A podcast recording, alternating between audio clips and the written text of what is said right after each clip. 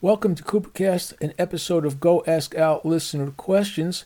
This is your host, Al's Viola, John Sachs. We answer questions about Gary Rossington and Leonard Skinner. As always, Nilly the dog ends each segment with her dogged thoughts. They're doing a story about Gary Rossington, the great guitar player from Skinner, who, Leonard Skinner. who passed away just last week.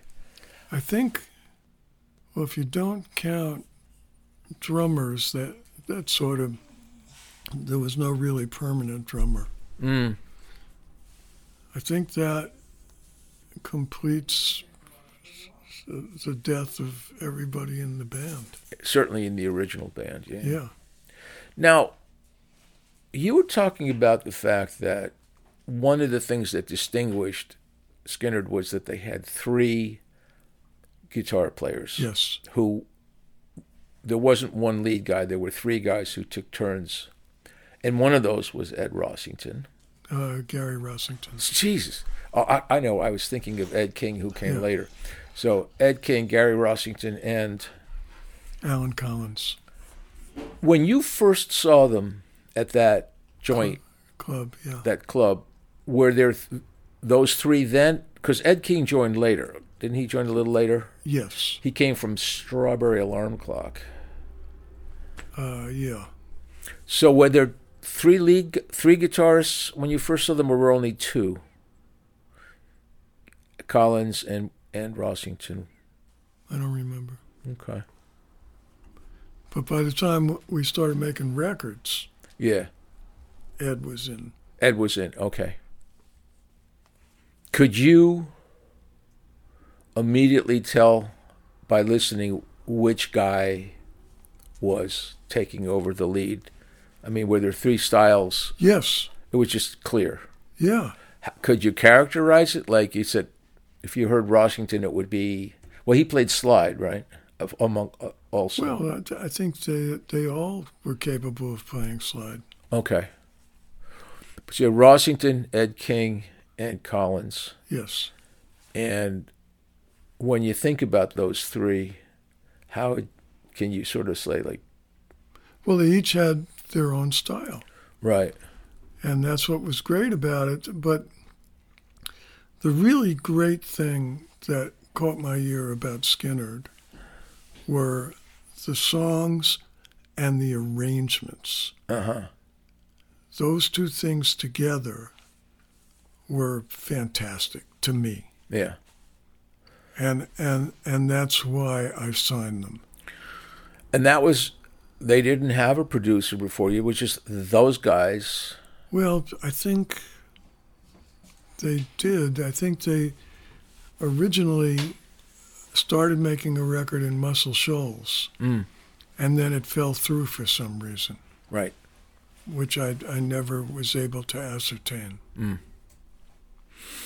Um, what? But, but they they were um, they were tough to work with. In which way? Well, I mean, they were, you know, it, it uh, uh, if I had any changes that I thought would would make it better, Yeah. I had to really, you know, uh, be emphatic about it, Right. which I didn't want to be because I, I basically loved it. Yeah. Right. But um, for instance, um, there was one song that I put horns on. Yeah. and it and it turned out they really liked it. Okay. After they heard it. Yeah. Yeah. Yeah.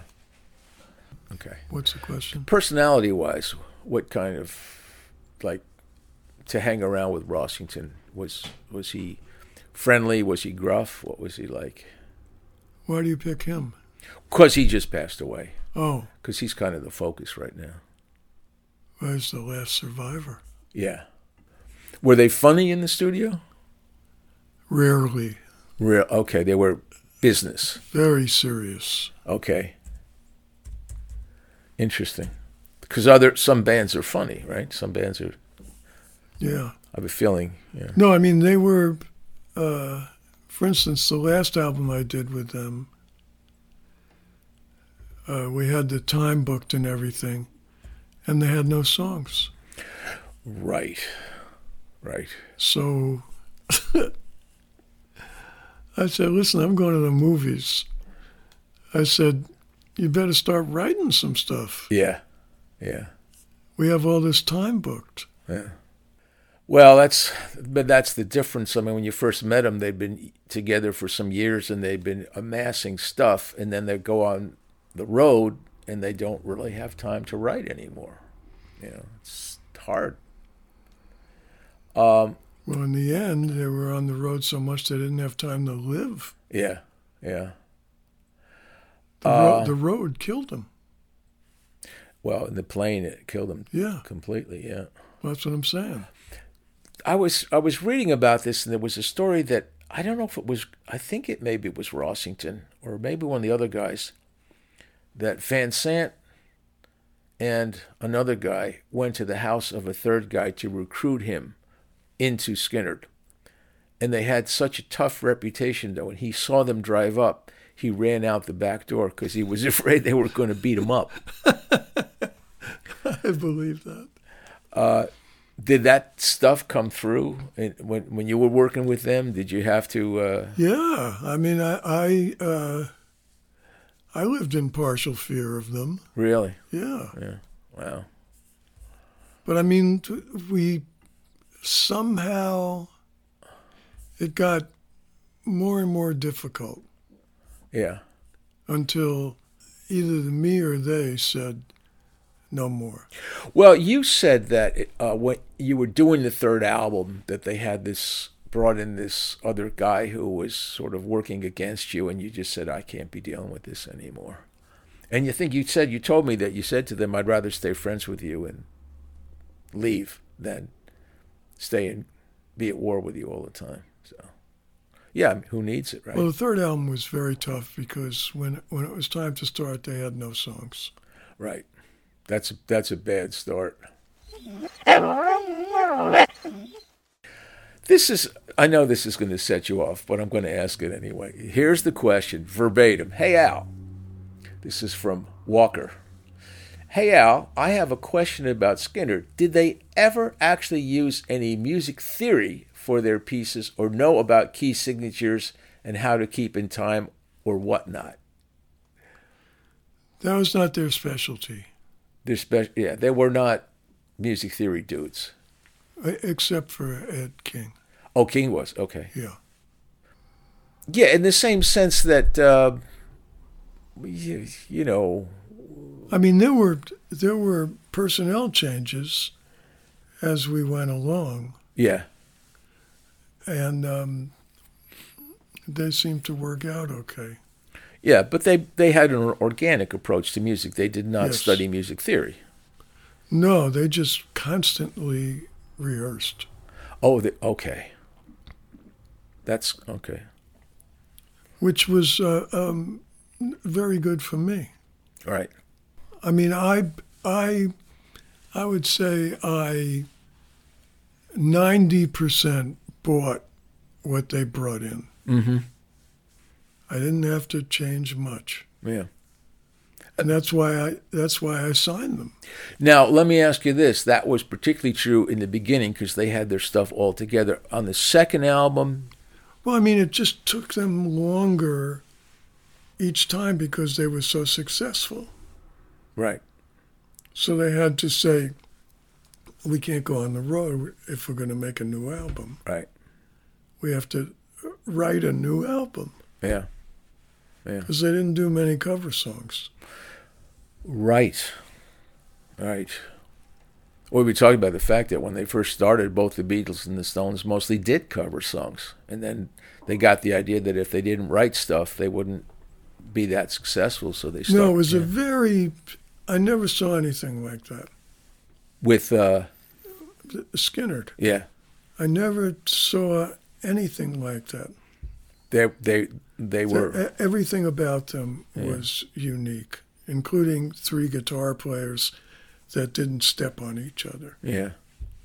And they worked that out amongst themselves. There wasn't somebody in charge. They just said, okay. Well, Ronnie was in charge. Would he actually say, Gary, why don't you take the first solo and then like that? Probably. Okay.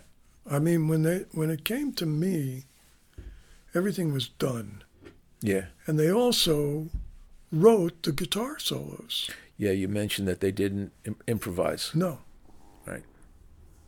So uh, it's one of the things I really liked about them, Mm.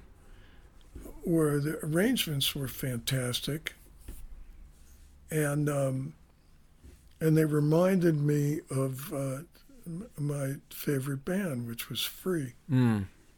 and I think they were big fans of Free. Okay. Although Free was uh, a sparse band, there were only four people in it, Yeah, when you see the pictures of Skinner, there's a lot of dudes there. seven. Seven guys. And like the Stones, the singer didn't play an instrument, so there's one guy singing, three guitars, drummer, bass, and Keyboards. and keyboard. Seven man There band. wasn't keyboards on the on the first On the album first unless I played them. Right. Right. Then they got a keyboard player so uh, they could have more control over it. Seven man band. That's almost twice the Beatles, right? I mean, you know. Yeah. Wow. Okay. By the way, Gary Rossington was only 71 when he died. Yeah. It's really when you're 20, 70 is an old man, but when you get to be 70, you think 70 is too young to go. You know, he was on the plane that crashed and he lived. Yeah. That's crazy.